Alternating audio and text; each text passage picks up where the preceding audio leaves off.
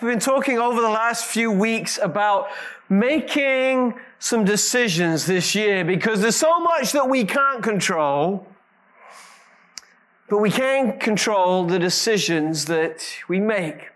A couple of weeks ago, we talked about making that most important decision, the decision to follow Jesus. Last week, we looked at another decision that we must make.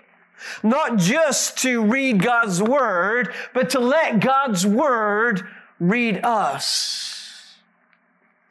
Today I want to challenge you and encourage you to make a decision this year to spend more time in prayer. In fact, the scripture says in Philippians 4, present your requests to God each day. But I want to flip that a little bit and encourage you that as you go to God in prayer, to ask Him to present His requests to you. Tomorrow is Martin Luther King Day, where everybody posts on their social media a Martin Luther King quote. I want to share with you a Martin Luther King quote about prayer. Because for all the right that Martin Luther King fought for, he did so because he knew the righteousness of God through Christ. He says this, to be a Christian without prayer is no more possible than to be alive without breathing. He's saying that if we are going to claim the name of Christ and calling ourselves Christians, then we must be people of prayer. But prayer isn't just about delivering our shopping list to God, presenting our requests to Him. It's about inviting Him to present His requests to us want you to know a little bit of personal privilege if I can. That every day I pray for every one of you. This is my little prayer book here. Your name is in it. Quite likely, if you're watching online, your name is in it as well, but I'm not quite sure I can make that promise because I don't know who's watching. But every day, I got a book full of stuff that I spend some time early in the morning presenting to God. Been doing that for a few years now. But in doing that, I've discovered that there is something better than presenting my requests to God that's been quiet enough to let God present His requests to me. You see, prayer is a conversation. And in every conversation, there is both speaking and listening, right? Well, hopefully. That's not always true, as much of our uh, cultural rhetoric reminds us. But there's someone talking and someone listening. And then there's another person talking and another person listening. So often in prayer, our only definition of prayer is to speak. But I believe that the joy and the power and the benefit and the blessing of prayer is not just in our speaking, but in our listening as well. Paul says, present your requests to God. But I want to flip that. And this year, I want to ask you to make a decision to let God present his requests in prayer to you. It's one thing to be the talker in prayer. But I believe as the church, we need to spend more time listening in prayer. If you have your Bible, turn to Matthew chapter 6. If you want to look it up online, open another tab. Maybe go to Bible Gateway, open our app, and type in Matthew chapter 6, starting at verse 5. Matthew chapter 6 is one of those landmark passages on prayer because the disciples say, Lord, teach us how to pray. Teach me how to make my requests to you. But what we often miss is that before that request to know how to pray, how to talk to God, Jesus outlines some things that we need to listen to in prayer. This is what he says, Matthew chapter 6 verse 5. Whenever you pray, you must not be like the hypocrites because they love to pray standing in the synagogues and on the street corners to be seen by people. Truly, I tell you that they have received their reward. But when you pray, go into your private room, shut your door, and pray to your Father who is in heaven. Your Father who sees in secret will reward you. When you pray, don't babble like the Gentiles, since they imagine they'll be heard because of their many words. Don't be like them because your Father knows the things you need before you ask Him. Paul says, present your requests to God. We must do that. That's one side of the prayer coin. But the flip side is that when we're in prayer, we must ask God to present his requests to us. What are some of the things that God would request of us in prayer? The scripture starts verse 5 with this assumption that we will pray whenever you pray. It's not if you want to pray. It's not if life is hard enough for you to pray. It's not if you're really, really desperate and you don't know what else to do, then pray. It's whenever you pray. There was this assumption that if you were to follow the person and the way of Jesus, then you would be a person of prayer. It was an assumption that was true of the Jews that Jesus would be talking to. There were public times of prayer that you needed to attend. But there were private times to pray that you can attend anytime. Whenever you pray, this is the first thing that God would request of us. You must not be like the hypocrites. They love to pray standing in the synagogues and on the street corners to be seen by people. I think the first thing that God would request of us as we go to Him in prayer is that we would pray and therefore we would live and therefore we would talk with integrity. Right, right at the beginning, he's saying, when you pray, don't pray with hypocrisy. You know, the opposite of hypocrisy is integrity. The word hypocrisy means that we put on a mask and we pretend to be someone we're not. The opposite of hypocrisy is integrity. And so right at the beginning, Jesus is saying, when you pray, don't pray like the hypocrites. Pray with integrity. What does that mean? The problem with the hypocrites is that they prayed publicly and they prayed loudly not to catch the ear of God, but to impress those who were listening. Praying for any other reason than to connect with God is not prayer. They were praying very loudly and very publicly, not to connect with God, but to promote an agenda. In fact, they were looking to promote an agenda of which they were the center of. That when people looked at them praying, people would think they were someone special. That people would think that they were someone superior.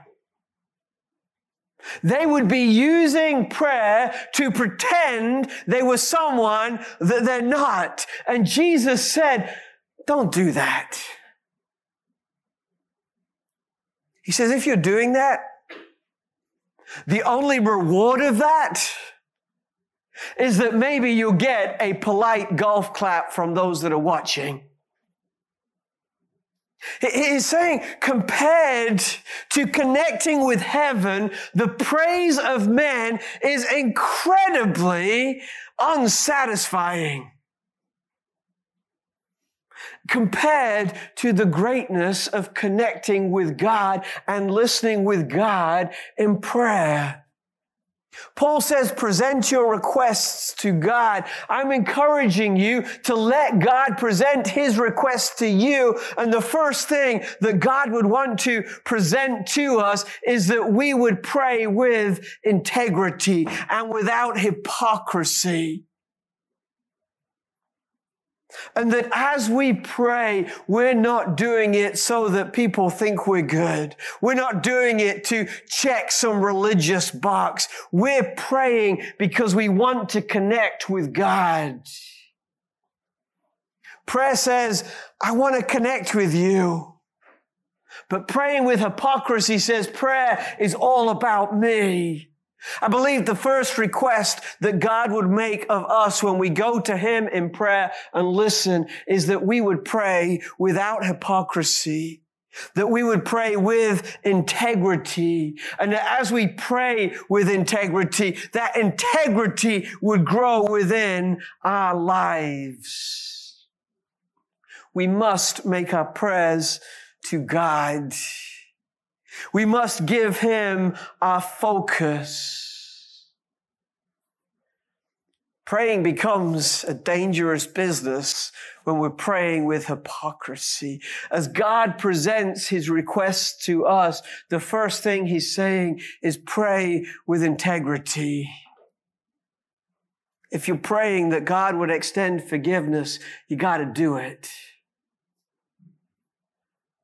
if you're praying that God would have care and compassion, you got to have that same care and compassion.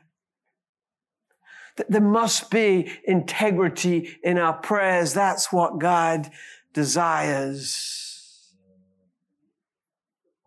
Was that Walker? it's not unusual for me to hear snoring when I'm speaking, but it is from a, from a dog. I don't know what to make of that. you probably missed that on the camera. See what you're missing out on? Snoring dogs. when we go to God in prayer, one of the things that God requests of us is integrity.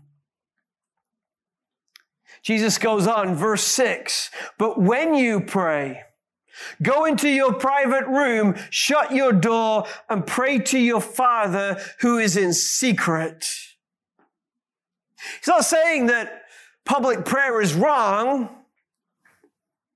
He's just saying that public prayer should be an expression of private prayer that you've already prayed. He says this go into a private space. Very often, imagine in the, the, the homes as Jesus was walking the earth, that was probably like a storage closet. Maybe a little back room. The emphasis isn't on where, it's on the private. He's saying go to a place where you can be alone with God. Go to a place where you can be real and honest and vulnerable. Go to a place when you can pray and your ego is set on the side.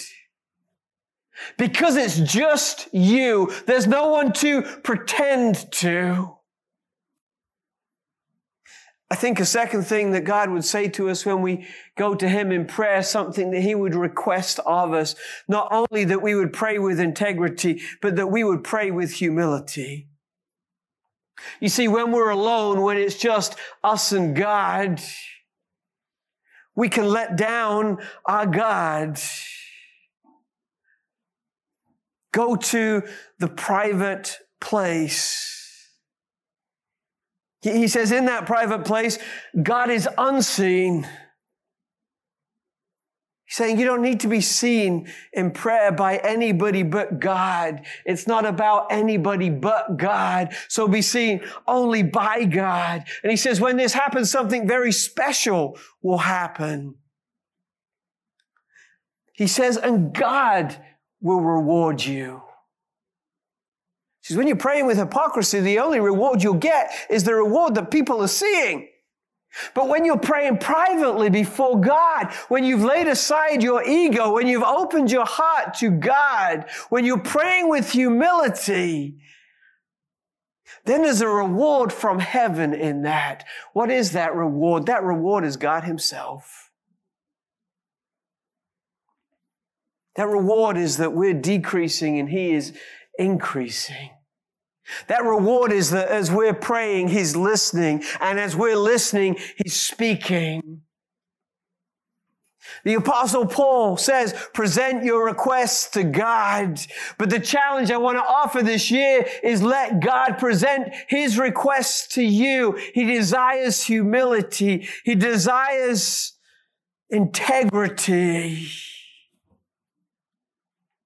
Verse seven. When you pray, don't babble like the Gentiles, since they imagine that they'll be heard because of all their words. Don't be like them. Because your Father knows the things you need before you ask them. When we go before God, I believe God would encourage us, pray with integrity, pray with humility, pray with authenticity. This word babble is an interesting one. It, it talks about saying more than we need to. But, but more than that, it talks to us trying to impress someone. Let me twist my words. Let me slant them a little bit. So that as I say them, you will think that I'm someone pretty special. It's very hard for us to recognize babbling in our culture today. You know why? Because we've normalized it. We've normalized this idea that when we meet someone for the first time, or how we project ourselves on social media, that we're walking into a competition where we have to impress each other. I don't know about you, but I find one of the least impressive things about people is when they're trying to impress me by how impressive they are. Does that make sense? You know, if you, if you come to me telling me how great you are, I am not particularly attracted to you. If you come to me in humility without pretense, then you become the kind of person that I want to know. Yet Jesus is saying so often we do this same thing in prayer, right? God, you know how nice I was to Mrs. Smith the other day. God, you, you saw me do that act of kindness. God, you know how hard life is for poor me right now. But God says, You don't need to impress me. You know why? Because that's not how grace works. Following Jesus isn't about doing enough to impress God. It's realizing that before we were born, when we were formed in our mother's womb, God created us. And he looked at us and he says, wow, God was impressed by you before you were even born. You don't need to win his impressedness. And so when we go to God in prayer, we don't need to pretend we're someone we're not. We need to go as our authentic self. We don't need to impress him. The scripture says because he knows. He knows what we need before we ask. He knows who we are before we try and impress him. So the question becomes if God knows what we're going to pray for before we pray, why do we need to pray? But I would put it to you that praying to God is not just about your request, it's about your relationship with Him. We, we pray not just because we want to order something from the supply house. We pray because that relationship with God is the most important thing above us. Prayer develops our relationship with an abundantly loving God. Prayer prepares us for the answer that God wants to give. The Apostle Paul says, present your requests to God. That's good. You, you got to do it. God hears and God answers. But this year, I would challenge you to, to take some time and let God prepare and present his requests to you. He desires your integrity. He desires your humility. He desires your authenticity. And then finally, he teaches the disciples, starting at verse 9, this prayer that's become known as the Lord's Prayer. It's really the disciples' prayer. And in this prayer, he teaches us something else that we need to know. He desires integrity. He desires humility. He desires authenticity and he desires our trust. He desires our trust. Therefore, as you go to that private place, as you go to God in prayer without pretense, you should pray like this. Our Father in heaven, your name be honored as holy. You know what Jesus is teaching them there? He's teaching them that the one that we pray to is trustworthy because he's holy. He's without sin. He's perfect in every way. He's set apart. Your kingdom come, your will be done as it is in heaven. In prayer, we're saying, God, I trust you that you've got a better way. That all the struggles and difficulties and challenges of this world, because the kingdom of darkness is reigning. And so we want your kingdom of light and life to invade the kingdom of earth. And we trust you. Give us this day our daily bread. I spent a lot of time studying that word daily. Sometimes I wished it meant yearly or at least monthly. But God says, I'm going to give you what you need today.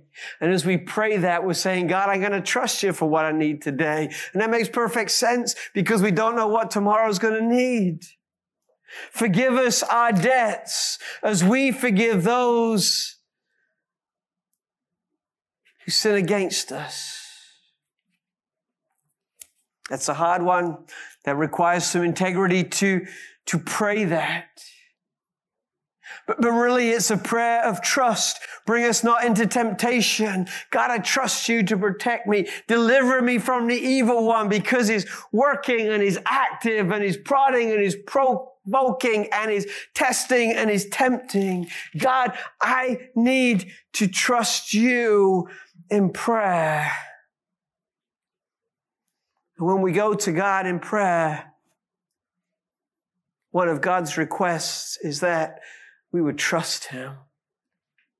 And as we trust Him, we pray with faith. And as we pray with faith, God hears and sees and responds. Two weeks ago, took and spoke about that important decision to follow Jesus. Last week, I challenged you to make a decision to not just read scripture, but to let scripture read you. Because God's got all kinds of things that He wants to say. Continue along that idea that God wants to speak to you. I want to encourage you to make a decision. Not just to present your requests to God, but to let God present His requests to you. What would God request of you as you pray? He would request that you pray with integrity. He would request humility. He would request authenticity and he would requ- request that you trust him. As we continue this year with much unknown ahead, The great and gracious invitation of God is to commune with Him in prayer. We present our requests. What a gift. But He has requests of us. It's not that He needs us, it's that He wants us. It's not that He's forcing anything on us, but that He's inviting us to a life that is full and rich and abundant. As you go to your private place of prayer this week, if you don't have one, find one. Present your requests, make a list. But while there, listen to the voice of God who invites you to pray with integrity and with humility and with authenticity and with great trust that whatever happens, He's in charge and working all things out for His glory.